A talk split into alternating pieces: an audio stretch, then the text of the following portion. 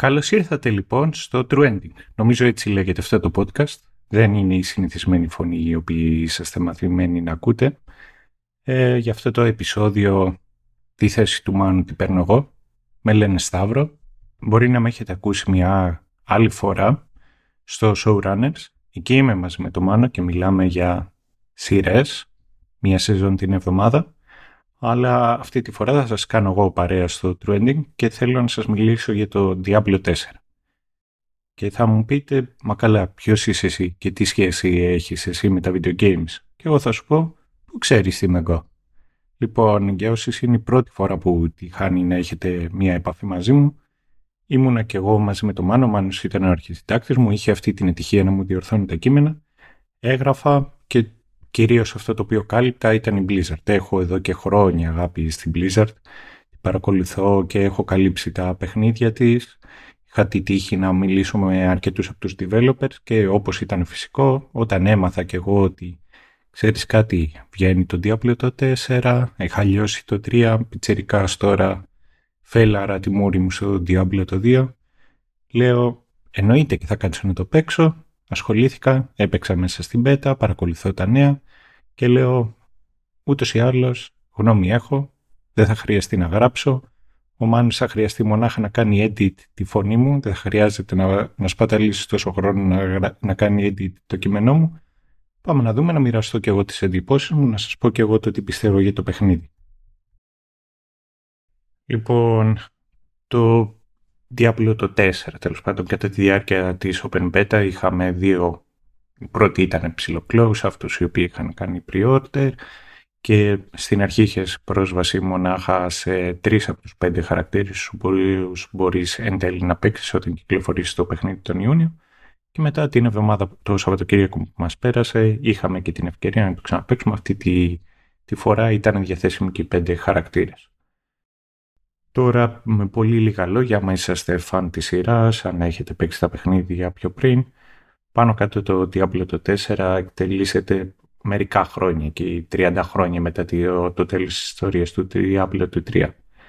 Μην ανησυχείτε, δεν θα σας τα εγώ spoilers, θα, θα τα αποφύγω όλα αυτά, τα μισούμε στο showruns και όλα σας προειδοποιούμε να μεταβάτε στα μούτρα, οπότε θα σας πω περιληπτικά δύο-τρία πράγματα τα οποία έχουν να κάνουν με την ιστορία είναι ότι μπόρεσα και ήταν διαθέσιμο και έπαιξα και το, το Part 1 από ολοκλήρω το παιχνίδι.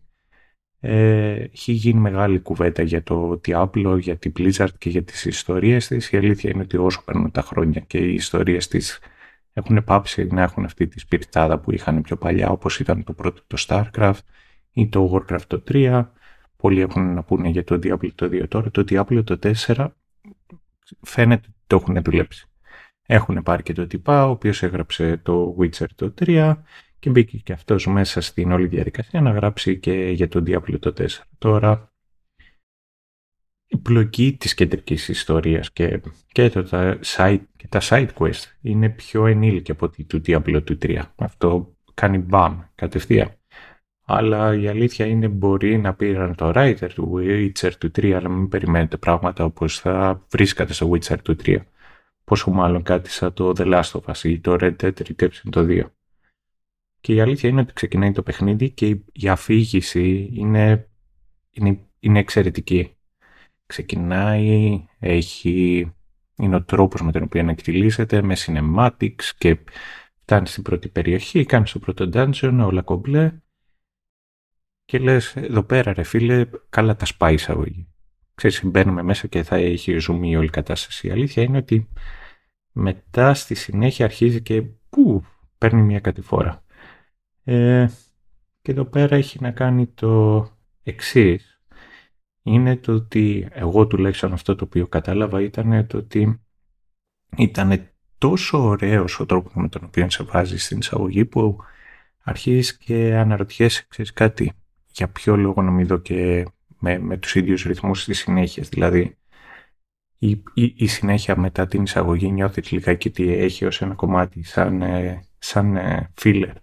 Από εκεί που είχες όλα αυτά τα cinematics, τα οποία έβλεπες πράγματα και έκανες καταστάσεις, ξαφνικά επιστρέφουμε, ξέρεις, σαν τη, σαν τη φόρμουλα λιγάκι που έχει το Diablo του 3 με NPCs οι οποίοι είναι λιγάκι μυστήριοι, να μιλάνε ως ολογράμματα, ένα κοριτσάκι το οποίο είναι πρωταγωνιστής και σου διηγείται μια ιστορία αντί να τη βιώνεις.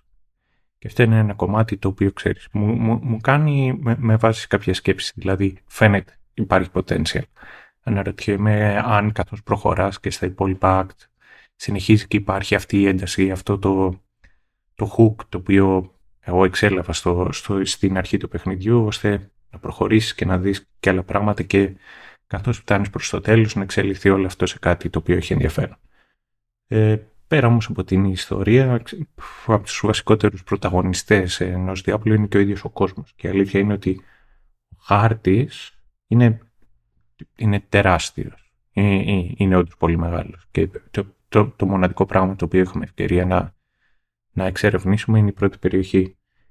Και αυτό φαίνεται και στο Diablo, το ότι το 4 είναι ένα open world ουσιαστικά με αρκετά στοιχεία MMO και αναδιαστήματα κατά τη διάρκεια του χάρτη και σε συγκεκριμένα σημεία θα υπάρξουν events ή όταν επισκέφτεται ο παίκτης στην πόλη θα μπορεί να δει και άλλους παίκτες, να, να αλληλεπιδράσει μαζί τους.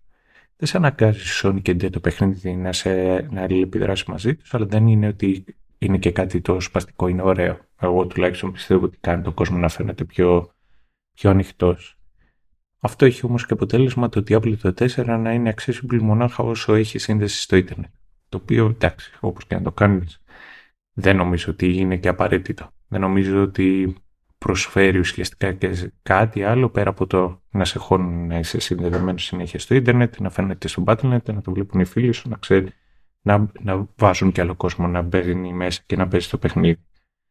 Ε, το θέμα είναι αυτό το οποίο βλέπω και αυτό το οποίο πιστεύω είναι το εξής ότι έχει ατμόσφαιρα το παιχνίδι. Δεν είναι μονάχα τα visuals τα οποία είναι ωραία, είναι πιο σκοτεινά. Είναι πιο ατμοσφαιρικά. Είναι και η, η μουσική. Το voice acting είναι εξαιρετικό. Οι ήχοι είναι...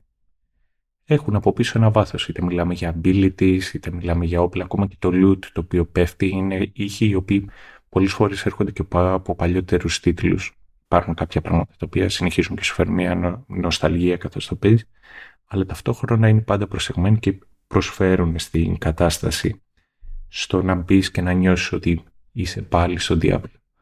Και αυτό, το, η μουσική μαζί με την ατμόσφαιρα, εμένα προσωπικά μου θυμίζει περισσότερο Diablo 2, που το προτιμώ από το Diablo 3. Πέρα όμως το πώς το βλέπω, το πώς φαίνεται, το πώς ακούγεται, έχει να κάνει και όλας με το πώς παίζεται.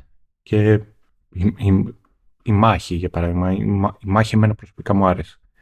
Η, είχε ενδιαφέρον, είχε ροή, είχε πράγματα και ability να κάνεις, ability στα οποία είχαν impact, αλλά επειδή έπαιξε και τα πέντε κλάσεις, αυτό το οποίο έχω να πω είναι ότι δεν είναι και τόσο φιλικό το παιχνίδι αυτή τη στιγμή για τα μιλή. Και το πρόβλημά μου δεν είναι τα μιλή σαν μιλή. Είναι το πώς το παιχνίδι είναι στημένο και αντιμετωπίζει τα μιλή.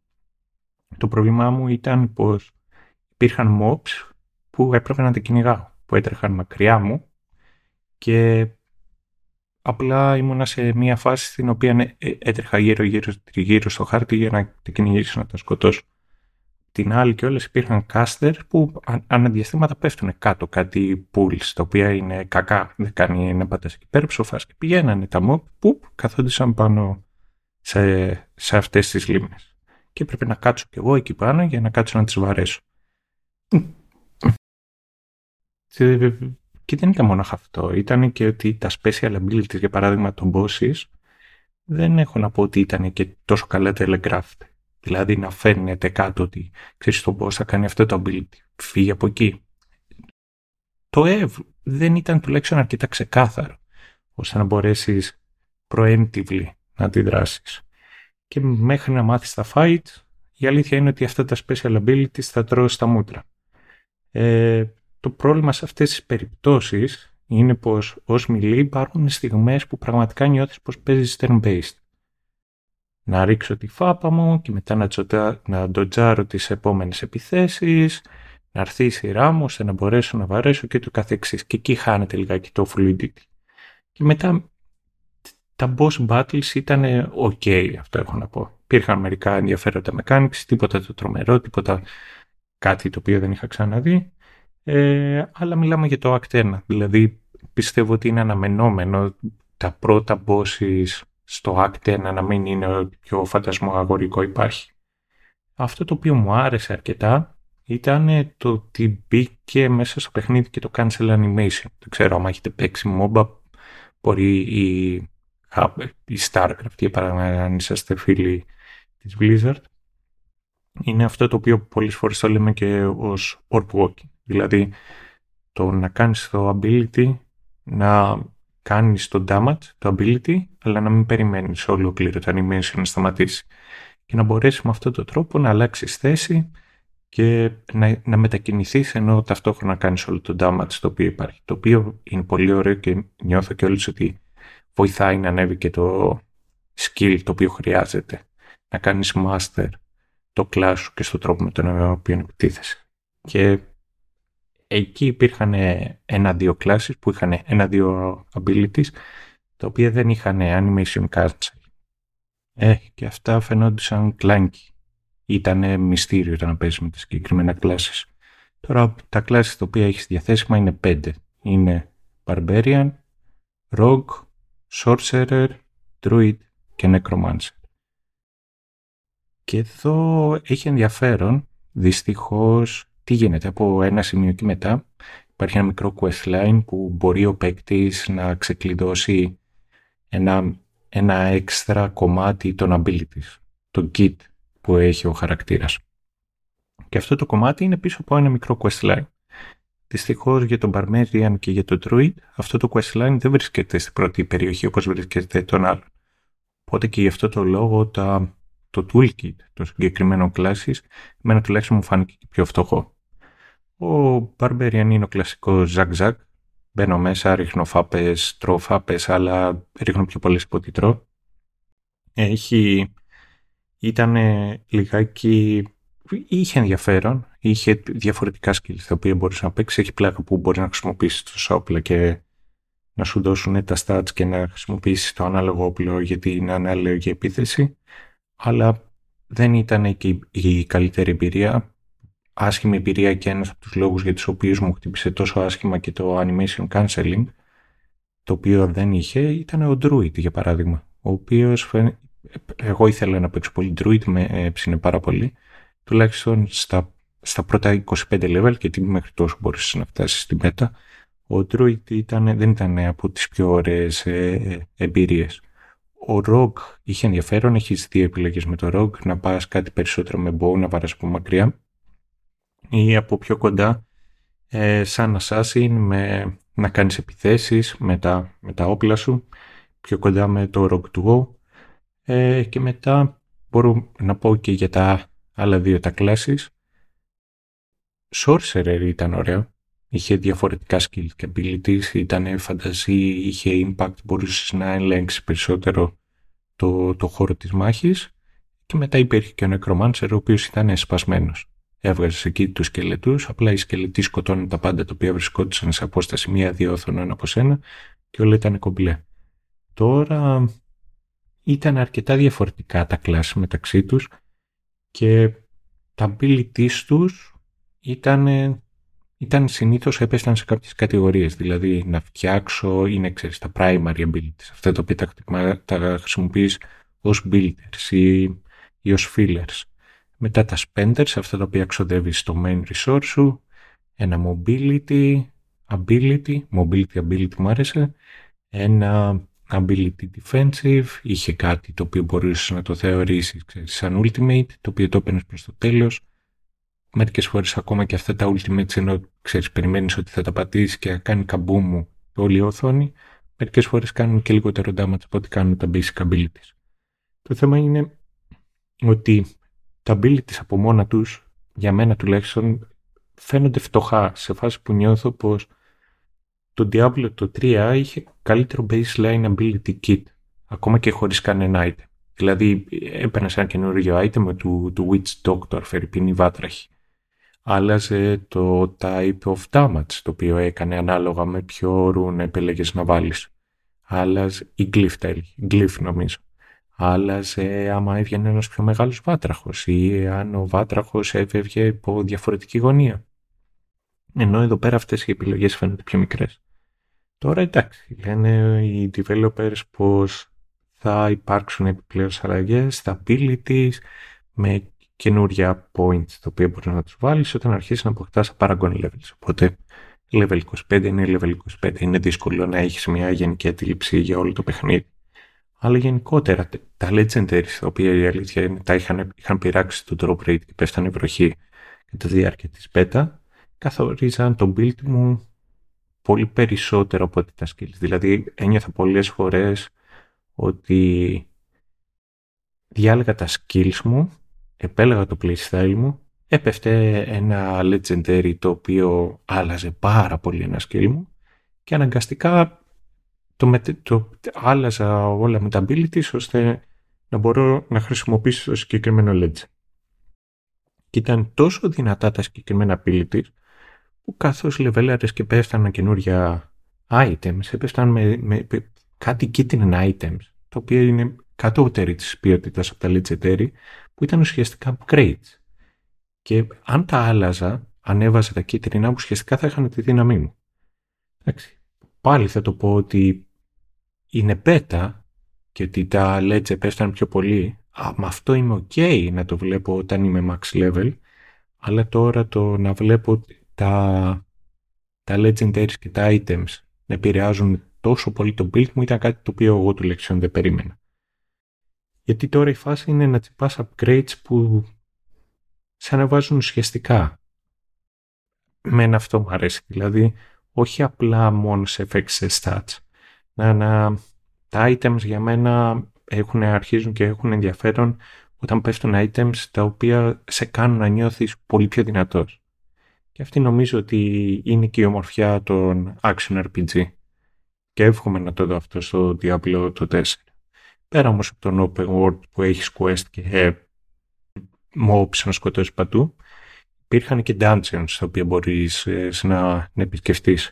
Η φάση με τα dungeons είναι ότι ήταν όμορφα, ήταν ατμοσφαιρικά, είχε διαφορετικά types of mobs ανάλογα με την περιοχή που ήσουν και σε ποιο dungeon ήσουν. Το θέμα είναι ότι από ένα σημείο και έπειτα ήταν τα ίδια βαρετά και επαναλαμβανόμενα objectives. Ε, και αυτό το οποίο εμένα δεν μου άρεσε ήταν ότι πολλές φορές αυτά τα objectives με κάνανε να νιώθω βλάκας γιατί χρειαζόταν αρκετές φορές να κάνω backtrack. Το θέμα είναι ότι πολλές φορές τα, τα, τα dungeons ουσιαστικά ήταν σχεδίαζαν ένα tough. Δηλαδή ένας διάδρομος που πήγαινες, ένα δωμάτιο και μετά δύο άλλοι διάδρομοι οι οποίοι επεκτηνόντουσαν δεξιά και αριστερά. Έπρεπε να πας τη μία πλευρά και από την άλλη πλευρά να πάρεις τα εκεί, να επιστρέψεις πίσω ώστε να ξεκλειδώσει το τελευταίο δωμάτιο να πας να φας τον boss. Και η αλήθεια είναι το ότι, εντάξει, μακράν δεν ήταν ότι πιο φαν. Να δούμε. Ήτανε τα αρχικά, ήταν επειδή ήταν level 25, δεν ξέρω. Τώρα, γενικά επειδή έχω πει ότι ένα, δύο, τρία, τέσσερα, πέντε πράγματα μαζεμένα το ότι ήταν ψηλό στραβά, θα μου πεις τότε ρε φίλε σου άρεσε τίποτα. Και θα σου πω ρε φίλε ναι ρε, μου άρεσε. Ήταν καλό παιχνίδι, ήταν φαν.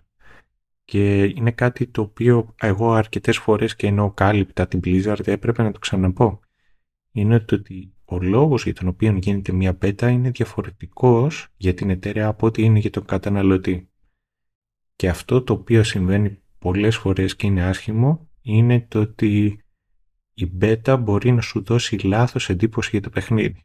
Πολλές φορές μπορεί να σου δώσει καλύτερη εντύπωση από ότι είναι το τελικό παιχνίδι, μπορεί να σου δώσει και τη χειρότερη. Με το να σε περιορίσουν μέχρι τα 25 level και απλά να αυξήσουν τους ρυθμούς με τους οποίους μπορεί να έπεφταν τα legendary ή κάτι τέτοιο, δεν σου έδιναν την ε, γενικότερη εντύπωση που έχεις για το παιχνίδι. Αυτό το οποίο κάνουν περισσότερο στις beta είναι να δουν αν υπάρχουν κάποια major bugs, γιατί απλά παίρνουν πάρα πολλοί παίκτες, μπορούν να δημιουργήσουν πολλά δεδομένα και να τα τρέξουν προς τα πίσω και σίγουρα να τεστάρουν το infrastructure. Τώρα αυτά είναι τα servers, είναι το communication, είναι το πώς αποθηκεύουν τα δεδομένα, όλα αυτά. Και η beta του Diablo του 4 δυστυχώς για μένα δεν κατάφερε να αναδείξει την ομορφιά αυτών των παιχνιδιών. Και η αλήθεια είναι ότι θα παίξει το leveling, θα δεις την ιστορία πώς εξελίσσεται και πώς πάει, αλλά το campaign είναι one and done. Πόσες φορές θα κάτσεις να το παίξεις ξανά και ξανά. Η ομορφιά αυτών των παιχνιδιών είναι το endgame. Να παίξεις το class, να μαζέψεις τα abilities, να γίνεις πιο δυνατός, να καταφέρεις να κάνεις πιο δύσκολο content. Και η αλήθεια είναι ότι σε σύγκριση με άλλα action RPG, να πω την αλήθεια ότι το Diablo το 4 δεν είναι ούτε πιο πρωτεοποριακό υπάρχει, ούτε το πιο περίπλοκο από ό,τι υπάρχει. Να έχει αυτό το βάθος, τουλάχιστον αυτό εγώ εξέλαβα. Π.χ. σε σύγκριση με το Path of the Exile, το οποίο όταν αλλάζεις εκεί build χρειάζεται να αλλάξεις ξέρω εγώ 50 πράγματα, στο Diablo το 4 απλά κλικάρεις δύο nodes στο skill tree και αυτό είναι. Και it's okay, δεν είναι κακό αυτό το πράγμα. Δεν είναι κακό να είναι κάτι πιο απλό όταν απλά θες να παίξεις. Η ερώτηση που τίθεται στο ένα παιχνίδι το οποίο δεν έχει ιδιαίτερο βάθος είναι πόσο longevity θα έχει το συγκεκριμένο παιχνίδι. Πόσο βάθος θα έχει που θα θες να περάσεις ώρες και ώρες που θα ανακαλύ... να ανακαλύψεις καινούργια πράγματα, το χαρακτήρα σου, νέους τρόπους να παίξεις το κλάσι σου και να γίνεις καλύτερος.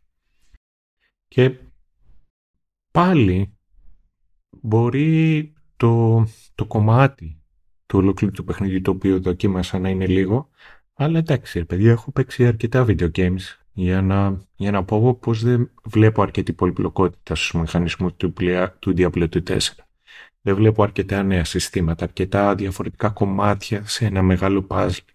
Θα ενθαρρύνει πραγματικά το theory crafting και θα σου δώσει το ερέθισμα να κάτσεις να ψάξεις και να βρεις πράγματα να κάνεις. Καταλαβαίνω όμως και όλες και την ανάγκη του να μην χρειάζεται να φτάσουμε στο σημείο όπως έφερα για παράδειγμα το Path of the Exiles. Και νομίζω ότι η, η Blizzard έγινε πετυχημένη και γνωστή επειδή δεν έφτιαχνε παιχνίδια πολύ περίπλοκα. Ακόμα και το Warcraft το 3 όταν είχε βγει το είχαν κατηγορήσει ότι ήταν πολύ απλό. Το ίδιο ισχύει και είχαν πει και για το Overwatch ότι είναι λιγάκι printed. Δεν έχουν recoil όλα τα όπλα και είναι πολύ εύκολο να κάνεις αυτό το οποίο έχεις να κάνεις. Και that's okay. Δεν χρειάζεται να φτάσουμε σε απίστευτη περιπλοκότητα για να είναι κάτι το οποίο το ευχαριστιέσαι. Και η, Blizzard νομίζω ότι πάντα κυνηγάει αυτή τη χρυσή τομή, όπου η πολυπλοκότητα, το τίτλο της, δεν θα, θα ρίνει νέους παίκτες αλλά να υπάρχει αρκετή περιπλοκότητα ώστε να τραβήξει το πιο έμπειρο να επιστρέψει ξανά και ξανά και ξανά και να αφιερώσει πάρα πολλές ώρες. Αυτό νομίζω καλύτερα να πετύχει και το Diablo. Τώρα θα μου πείτε ρε πάλι ο νουμπά, έχεις, τα έχεις παρατήσει τόσο καιρό με το ζόρι κάθεσαι εκεί και ξύνεσαι και βλέπεις μια σειρά και τώρα έχεις και άποψη. Τι μιλάς, get good. Και, αντιλαμβάνομαι και την έννοια του get good και του χαρκορίλα του gamer, αλλά η πραγματικότητα είναι πως η περιπλοκότητα δεν σημαίνει και αυτόματα καλύτερο παιχνίδι. Δεν σημαίνει το πιο σημαντικό από όλα πετυχημένο παιχνίδι. Γιατί μιλάμε για business. Αυτό έχει σημασία. Κράζαμε, φωνάζαμε, εγώ ήμουν από τους πρώτους ο, ο οποίος οριόμουν για το Diablo Immortal και είχα γράψει γι' αυτό. Πάντα πίστευα ότι π.χ. το Diablo θα έκανε πολύ καλό mobile game αλλά δεν θα ήθελα ποτέ να γίνει το franchise μόνο για ένα mobile game, όπως μας το ταΐσανε τότε. Αλλά όσο και να κράζουμε το Diablo, το Immortal, ήταν πετυχημένο. Ήταν κερδοφόρο για την εταιρεία. Και αυτό έχει σημασία. Και θα φέρω πάλι για παράδειγμα το Path of the Exile, γιατί είναι ένας από τους τίτλους στους οποίους και εγώ έχω παίξει και έχω λιώσει. Λοιπόν, το Path of the Exile έχει highest concurrent players κάπου κάτω από 160.000. Αν το Diablo το 4 έχει αυτό τον αριθμό, πραγματικά η Blizzard θα το κλείσει το μαγαζί. έχει σημασία για αυτούς να πουλήσουν. Έχει σημασία να το κάνουν accessible, έχει σημασία να το δώσουν σε ανθρώπους οι οποίοι θα κάτσουν να το παίξουν. Το Diablo το 3 πόσα έχει; 15-30 εκατομμύρια; Το 4 θέλουν να το πουλήσουν ακόμα παραπάνω. Και αυτό έχει σημασία. Και γιατί αρκετές παρόλες έχω πει και δεν θέλω να σας κρατάω και παραπάνω. Να σας πω το εξής για να μην σπάτε μπάλες για βαθμολογίες, σας πω πως δεν βάζω και δεν έβαζω ποτέ βαθμολογία σε preview. Και δεν βρήκα το λόγο να το κάνω ούτε όταν έγραφα, ούτε τώρα που σας μιλάω. Αν έπρεπε να πω το πώς μου φαίνεται με, με λίγα λόγια, το αφήνω και στο τέλος για να αναγκαστείτε να ακούσετε ολόκληρο το επεισόδιο, θα σας πω πως μου φάνηκε αρκετά καλό. Δεν νιώθω πως το Diablo το 4 είναι επαναστατικό σε φάση που βλέπω τον κόσμο να αλλάζει ως προς το είδος των RPGs ή ότι ξαφνικά θα αρχίσουμε να βλέπουμε πολλά παραπάνω RPGs από ό,τι, μπορούν, από ό,τι υπάρχουν στην αγορά. Αλλά είναι φαν και κάνει καλά αυτό που θέλει να κάνει. Θα το πάρουμε, θα το λιώσουμε το πρώτο μήνα, θα το βαρεθούμε, θα αρχίσουν να μπαίνουν οι σεζόν και θα αρχίσουμε να μπαίνουμε πάλι να παίζουμε για μία-δύο εβδομάδες με τους φίλους μας μία φορά στους έξι μήνες. That's okay. Αυτά λοιπόν από μένα. Να είστε καλά. Σας ευχαριστώ και σας ζητάω συγγνώμη για αυτή την παρεμβολή. Μην ξεχάσετε ότι κάθε δύο φορές το μήνα υπάρχει ένα επεισόδιο showrun στο οποίο μπορείτε να μας ακούτε. Να είστε καλά. Καλή συνέχεια.